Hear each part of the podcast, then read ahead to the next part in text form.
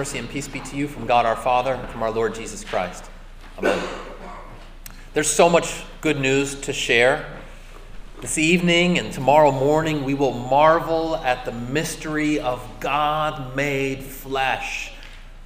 But this morning, this morning we move nine months before that.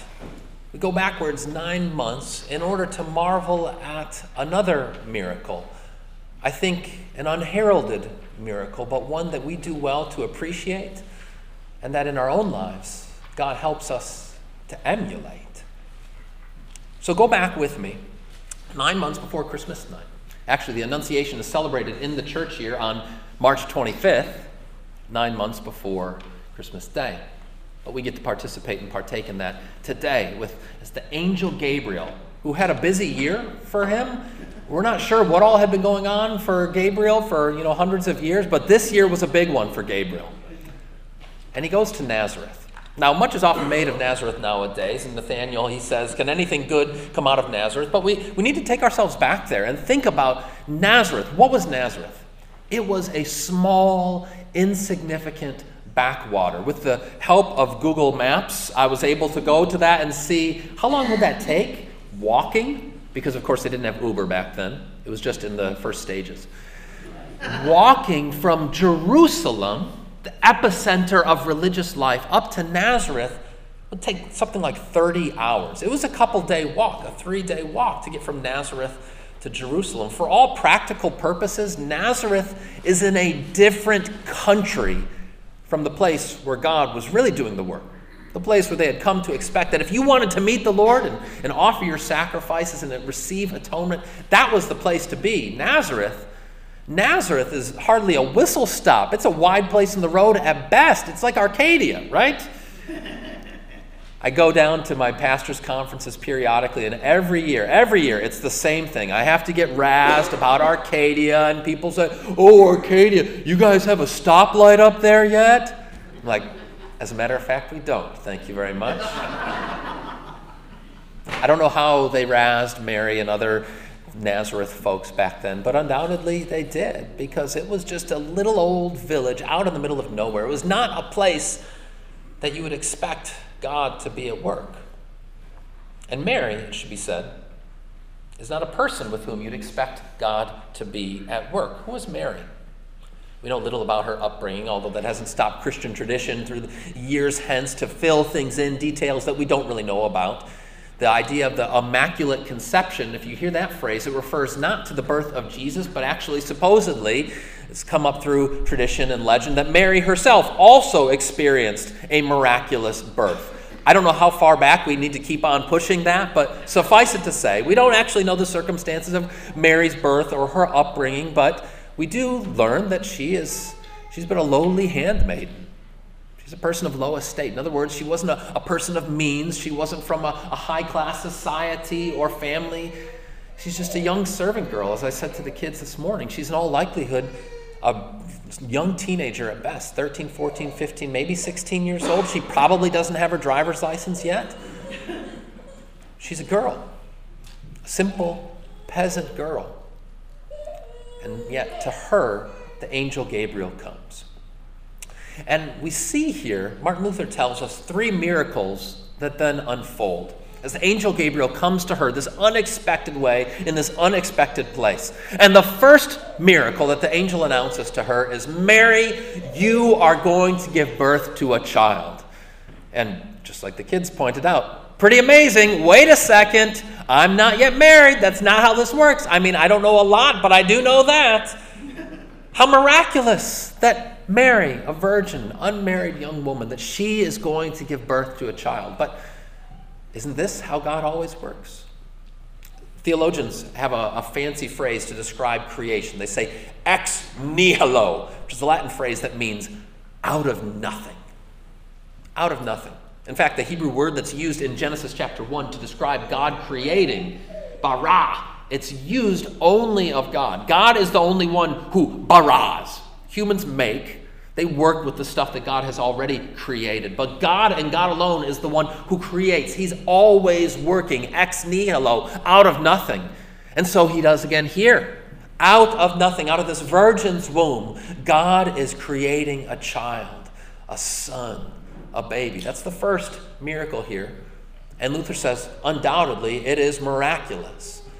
But you know what? God's always making out of, out of nothing, ex nihilo. He says, it's going to get even more miraculous. And so the second miracle is that not only is Mary going to have a child, but that this child is going to be the Son of God. Well, this is, this is the greatest miracle of them all, surely. This is the one that we'll be marveling at tonight and tomorrow and all our lives long. The fact that God became flesh. How could he do this? Angel Gabriel says, Well, the, the Spirit will come upon you, and the power of the Most High God will overshadow you. It's the same word that's used in the Old Testament to describe how the, the glory of God in the cloud came over the tabernacle and then the temple. And so, not for nothing, does John later in his gospel, when he says those famous immortal words that the Word became flesh and well, and dwelt among us is the way that we usually put it. But he literally says, and tabernacled among us. Because just as once upon a time God overshadowed the tabernacle in the temple, so now, Mary, he will do for you. Oh, I imagine Mary thinking, there's still a lot of blanks that need to be filled in here, Gabriel. Do we have some time to go through some of the details? But no, no. Simply put, not only are you going to have a child, but this miracle too, this child is going to be the Son of God. But then there's a third miracle here an unheralded, overlooked miracle, which Luther, perhaps just in a, a, fit of excitement or enthusiasm, says, you know what, this might be the greatest miracle of all. I think he's overstating the case. But in any event, what's that third miracle? That Mary believed. That Mary actually believed. So, wait a second, let me get this straight. I'm going to have a child, and this child is going to be the Son of God. Are you sure? Double check your itinerary there, Gabriel. You sure you've got the right person in the right place? Yes, Mary. You, you have found favor with the Lord. And just pause for a moment here. If we can just put ourselves in that place and I realize that in retrospect, looking back through history, all of it seems like an inevitability. Like, of course, an angel came to Mary. Where else would he go? And of course, she said, Yes, I would be happy to be the mother of the Son of God. This all makes perfect sense. But think about it, at least humanly speaking, in that moment, how history hinges on what comes out of Mary's mouth next. In the beginning, God created out of nothing, and, and what were his first words? You remember? Let there be light. Now, Mary says these simple words Let there be a baby. Let it be to me according to your word. And I doubt that Mary in that moment intends to be echoing the voice of the Creator God in the beginning, but it is certainly the case that now that God, who once made out of nothing, is making out of nothing once again, out of this virgin's womb, our Redeemer, the one who is going to recreate all things, including you and me. What a miracle. But, friends, I'm here this morning to tell you that this miracle continues. It wasn't just something that happened in Nazareth 2,000 years ago, but it's something that still happens today in this little out of the way place to us little lowly people. Our Lord still comes to us, truly, substantially. He comes to us in His Word, which incarnates in our ears the presence of His grace. He comes to us in with and under simple bread and wine as our Savior to be born inside each and every one of us, not only in our mouths, but in our hearts, in our souls. And so, what is our response? Mary, for Lutherans, is not one that we worship, we don't venerate her. But we can go a lot further along to emulate her and the miracle that God worked in her life. Because Mary, in that moment, whatever was going on in her mind, in her heart, and undoubtedly she was bewildered, as Beatrice said. And yet she was able to say, This is beyond my knowing, but let it be to me according to your word. So also for you and me. What is faith? Faith is not some great feat of strength, though yesterday was Festivus.